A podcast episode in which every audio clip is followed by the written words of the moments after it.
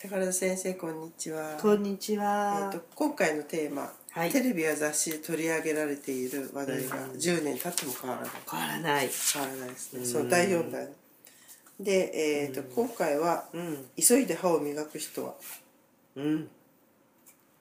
まあほほうれい線が？うん。急いで歯を磨く人っていうのは老け顔になるというかそんなあれなんですけど、はい。じゃあなんでっていう話なんですけど、はいまず急いで歯を磨くっていうことでマイナスなのはもうとにかくきつく握ってガーってやっちゃうんですよ、はいはい。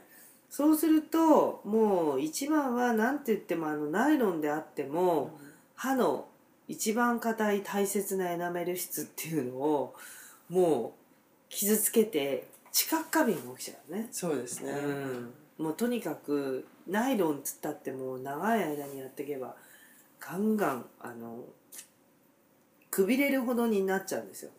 ウエストのように細くなる。でそれが良くないっていうのとあとよくいらっしゃるのが「ああもうちょっと家に帰ってきて」って言って約束の時間に布団にダサザザって、すごい勢いでなんか雑にやってきたよねって言ったら「えとか言って ガーってやったら歯茎が傷ついてるから分かっちゃうんですよ。うん、ど。でまあ歯と歯茎に対しては急いでやった場合はマイナス面が非常に出てくるっていうことと、あとなんでじゃあ老け顔につながるかっていうとですねあの握り方をもうあるところからもうペンを握るようなペングリップって言われてるのは、もうすごい優しい力でソフトタッチで伝わるっていうことで、そーっと3本で持てば十分ですよって、であと小刻みに動かすっていうことをするのでいいですよって言ってるのはプラーコントロールって歯石になったものはどんな強く頑張ってもあのこちら、まあ、プロケアとして歯医者側がこうちょっと落とさないと無理なんですね、うんうんうんでもプラーコントロールは優しい力で丁寧にやれば十分落ちるっていうことなのでね。だからゴシゴシ磨く必要がないのね、うん。でその振動が、うんあの毛先の方は歯と歯茎の方にこうずーっとやってますから伝わってきれいにするっていうことが主目的でじゃあ柄の方ってずーっとやってるとほっぺたが動くでしょ。はい。触ってるから。で例えば下の歯の裏側をこうやって振動させながらやってればベロにもその振動が伝わるし、そうすると長くやってることによってその口元周りの歯と歯茎をかかんあの囲んでるようなところの、まあ、筋肉組織とか、はいだからそこには動脈も静脈もね毛細血管ですけど存在するリンパも存在するから、血行が良くなるんですよ。なるほどでこれね私前に関係ありますかって言われた時にあの元宝塚のもう大女優の方がもうそれはその経験ってすごいと思うんですよね。あの宝塚の人って絶対笑顔が必要ですね。私はいつも思うんですけど歯ブラシを長く一生懸命やるんですと。でそれをやった方が絶対にその口角がねうん。キュッて上がるからって、これって医学的な根拠ありますかっていうふうに確認の連絡があったことがあるんですよ、えであのご本人は何もしないで笑うよりも長く歯ブラシをやった後の方が口角がキューって上がりやすいつまり肩もんでって言って揉むと血行が良くなるから軽くなってふちょっとこう上げたくなっちゃうみたいなのあるでしょ、それと同じで長らくきめ細やかに丁寧な急がないで歯ブラシをコツコツやっていくと歯も歯茎もきれいになって、なおかつ口元周辺の筋組織毛細血管にまで響きますから動静脈リンパとか。なので軽くなるから、うん。その後笑ってみるとやっぱり口角は上がりやすいんですよ。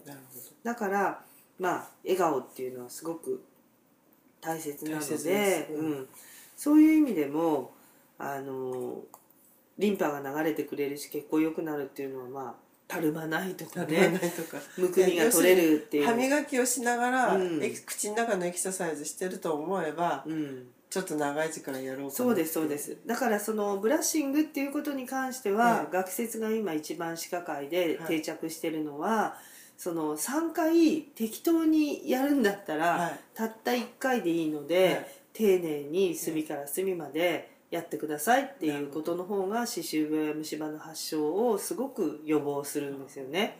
雑に磨くんだったら1回だけ丁寧に。一日一回。一日一回でいいので。10分とか。そうそう。15分とか、うん。私も一応テレビは出してもまあ10分ぐらいでって、まあ、極端にねいろんな大学部私は4時間磨けて言われたっていう人がいたの初心で。そうすると1日のうちの6時間あ6分の 1?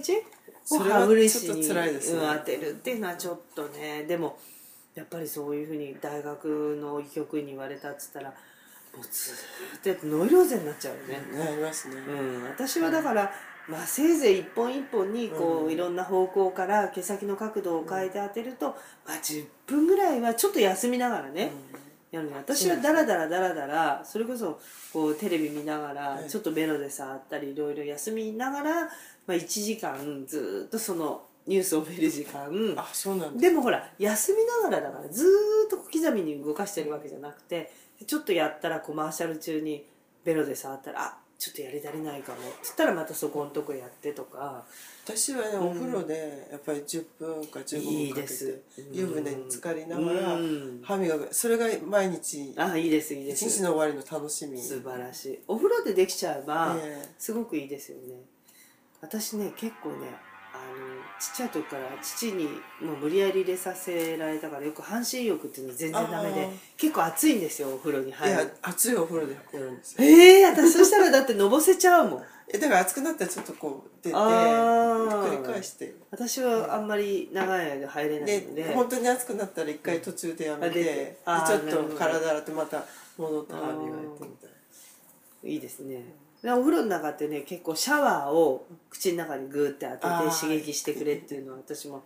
で歯と歯の間が空いたらなおさらシャワーでウォーターピックのようにちょっとまずあそこまでいかないまでなもう軽く。軽くね、うん。できるから例えばブリッジとかねそういうのあったらちょっとやってみて。だから自分にとってそれが良かったら人にとって良くなくても自分にとっては良かったらセルフケアになるんですよみんな同じじゃないからそうですね。ん A さんはダメだったっつったら残念だったね、だけど B さんはものすごく良かったっつったら、B さんはそれでで私は結構昔からでガーってこう結構いい 息がちょっときついんですけど、ええ。シャワーでやるんです顔にバーって当てた後口の中ガーって入れてみたいな。あ気持ちいいなみたいな、なるほど。うん、もうやったりまあ工夫してね。シャワーもやってみましょうかやってみてください。とにかく結論からすると小刻みに丁寧に磨くと、その毛先ではない柄の部分で筋肉も自然に微振動で動かすことができるので、血行も良くなるっていう。ことですね。うん。はい。で笑ってみてください。そうすると、い、つもより口角が上がってちょっとむくみも取れるような、うん、いい効果に結びつくと思います。はい、じゃあ歯磨きも大事なエクササイズということで、はい。皆さんもぜひ。ありがとうございました。はい、ありがとうございました。